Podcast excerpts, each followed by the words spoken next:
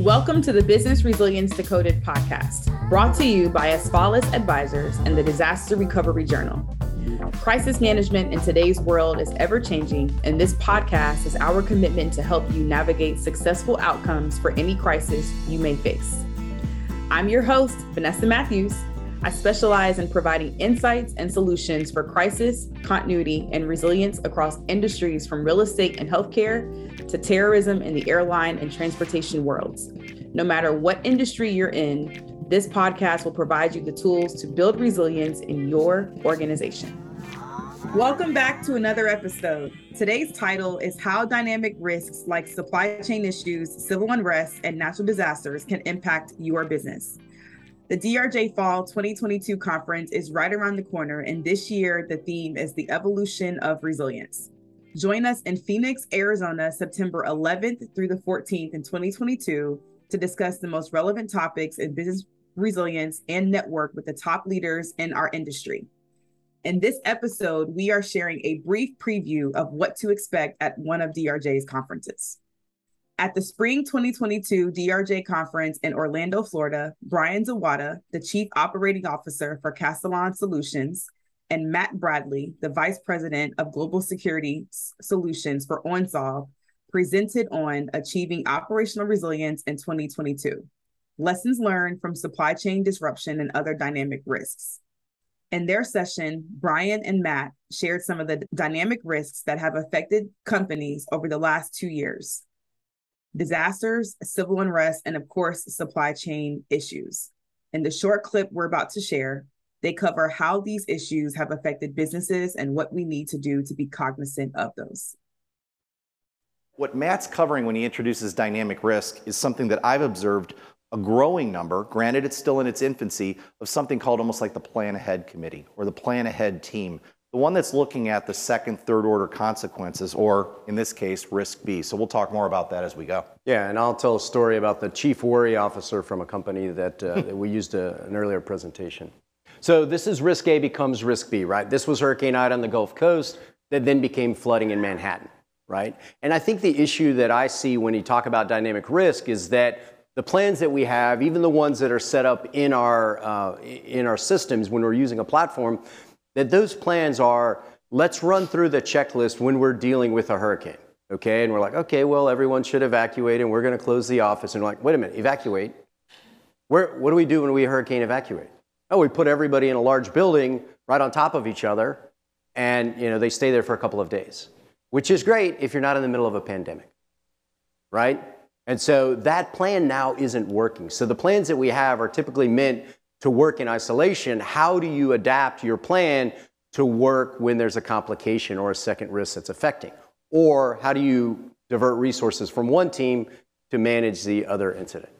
Yeah, and this is where I think you get into this whole idea of is whether it's a separate team or it's a group of people that you add to an existing crisis or incident team, people that are wired for kind of that high conceptual skills to look at something and say, yeah, you know what, I get it, we're talking about a hurricane, but how can this get worse? Not only for myself, my suppliers, my customers. How does that impact the demand for our services? How does that impact the entirety of our end to end supply chain and ultimately the resources that we bring to bear to deliver our products and services? And so, whether that's that team that I mentioned before, or whether it's simply inserting a set of maybe tasks, procedures, triggers for something to really intentionally look at risk B, I think that's a key here. And I think this is a great example of that. Yeah, we're going to go through a few more examples just to kind of drive home the concept. We're really painting the picture of what the problem is, and then we're going to talk a little bit later about the strategy and the, and the framework around the solutions.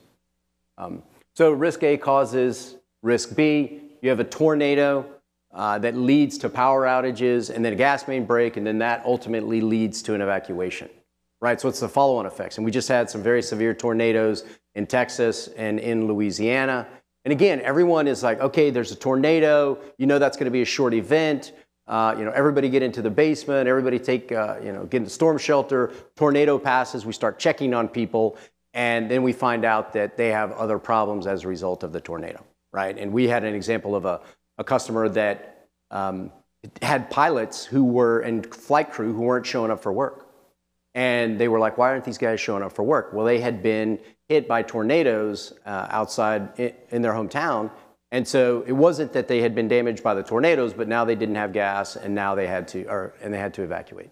And so that's where you're like, if you're not paying attention to what's going to be the outcome of this and how does it affect my business, even if you didn't know, why we didn't have an office. We didn't have an office that was hit by the tornado, but we had people who were impacted by that, and those people were the continuity that we needed to continue our operations. And especially when we're talking about we're no longer having a concentration of people, we've actually allowed them to disperse. It just creates a bigger challenge. Two thoughts on the work from home situation, right? You're like, okay, well, it spreads out our risk because now we don't have everybody concentrated in the large building where maybe a disgruntled employee or a disgruntled customer might have come and taken an action against us there. So we've spread our risk over more area, but at the same time, we've also increased the places that we need to take into uh, account when things happen. So we've increased the number of places that we monitor at the same time we've spread out the risk. So risk A enables risk B. This is, um, this is for you, Brian, to talk a little bit about you know, how this works out. Yeah, and we think, you know, there's, there, there's the obvious, you know, many of you were still standing when we talked about civil unrest affecting your organizations. But let, you know, and this is, this is, a, this is obviously a pretty, this is a pretty obvious scenario that so many people have experienced both personally and professionally.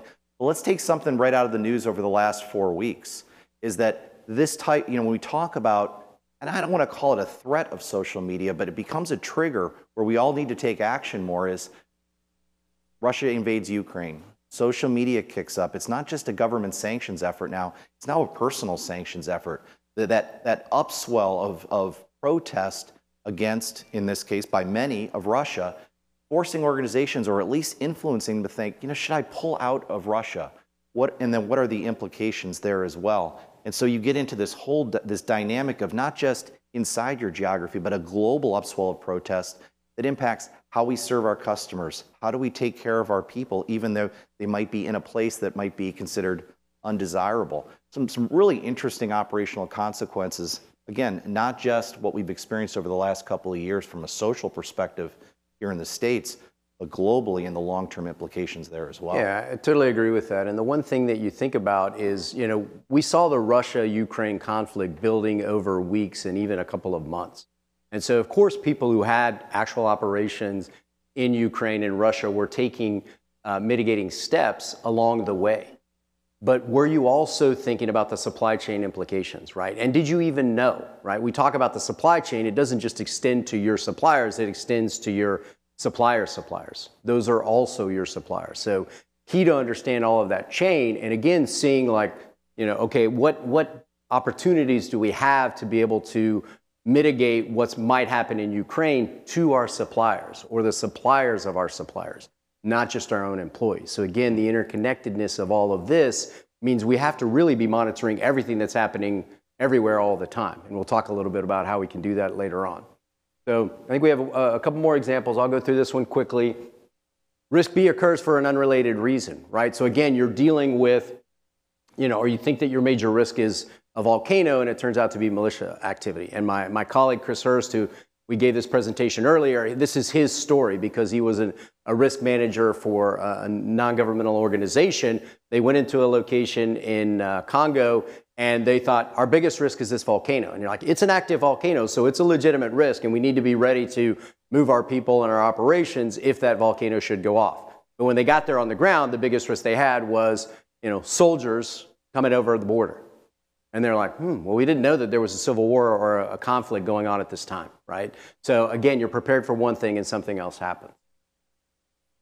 So again, we got some, uh, some statistics here, and this is where we're going to get into the supply chain piece of it. I'll cover the statistics, and then I'll let Brian talk about uh, the implications on supply chain. So again, from our Forrester study, 22% of uh, respondents said they currently track and monitor their supply chain risks. I would just ask a question here. How many of you are monitoring your supply chain risks? So maybe the similar, similar percentage of people doing that. And only 41% of those had effectively optimized the response to that risk. So, of those people who raised their hand that you're monitoring, how many of you think that you have an optimized uh, risk management plan for that? Yeah, again, maybe a little less than that 41%. So what do you think about that, Brian? Can you do me a favor? Go to the next slide for a second, and then we're going to come back to this one. I just okay. want to kind of This was a study that we, uh, we sponsored at Castellan through our, our subsidiary BC Management, who does a lot of data studies, a lot of analytics. Similar numbers, you know, a little bit higher in terms of only 52, 52% of organizations address supply chain disruptions. 42 um, are really getting into more of the supply chain continuity resilience planning. You can go back to the other one. The reason I, I wanted to show both of them, when I first saw this, I thought, this, this really seems low. Now, it's really low compared to the other one, but the other one was still shocking to me too, that it was only about 50%. And the reason for that, um, at Castellan, you know, we, we do two things, software and we have services. And the part of our, about half of our services business involves kind of doing what all of you do. You're sitting in seats that involve running uh, resilience programs. And I can tell you firsthand, because I have responsibility for the services business at our organization, I can't think of a single program we're involved that this is not number one or number two in terms of the issues that we're engaging with executive leaders on every single day. And I'm going to talk about some of the things that I've learned and our teams have learned as we've gone through this effort around supply chain. But you know, when we think about all of the headline grabbers and all of the effects that people have had from a supply chain perspective, whether it was caused by COVID and a second order consequence causing by staffing, which led to you know, a government action, which led to a port issue, which led to all of these other things that you're seeing up here. Let's take COVID aside. You have the severe weather issues. And, you know, what was it? I guess it was early last year or the end of the year before. The severe weather in southern Texas impacting the petrochemical industry led to plastics issues and the cascade uh, impacts there. The bottom line is there's near constant threats. And when we talk about the complexity of supply chains and the fragility, if you will, of those, of those supply chains, this is becoming something that is absolute top of mind of the sponsors of all of our programs. And again, if, if many of you are kind of in the audience going, you know what, I only really focus on the IT side of things, that's okay too, because guess what? IT, think about everything we're doing in the cloud and all of the service dependencies that involve third parties. Understanding kind of the end to end of how we deliver IT services is huge as well. And again, complex, fragile, something that we really absolutely do need to pay attention to. How many of you are mitigating risks that you don't know about? Mitigating risks that you don't know about. All right, we only have one person here. The problem with mitigating risks you don't know about is you don't know what to mitigate right? So it's kind of a rhetorical question. My point is, in looking at these numbers here of saying, how can you be mitigating supply chain risk, which Brian is saying people are talking about at the board level, how can you be mitigating that if you're not quantifying it, if you're not measuring it, if you're not monitoring it, right? And so, if this is one of the biggest risks that we also hear from our customers that their board cares about, right? Now we're talking about business outcomes. What does the CFO care about? What does the CEO care about? He doesn't care what software you're using to manage risk. He doesn't care about how many people you have or don't have. What he cares about is does the business continue to function? Do we keep making money?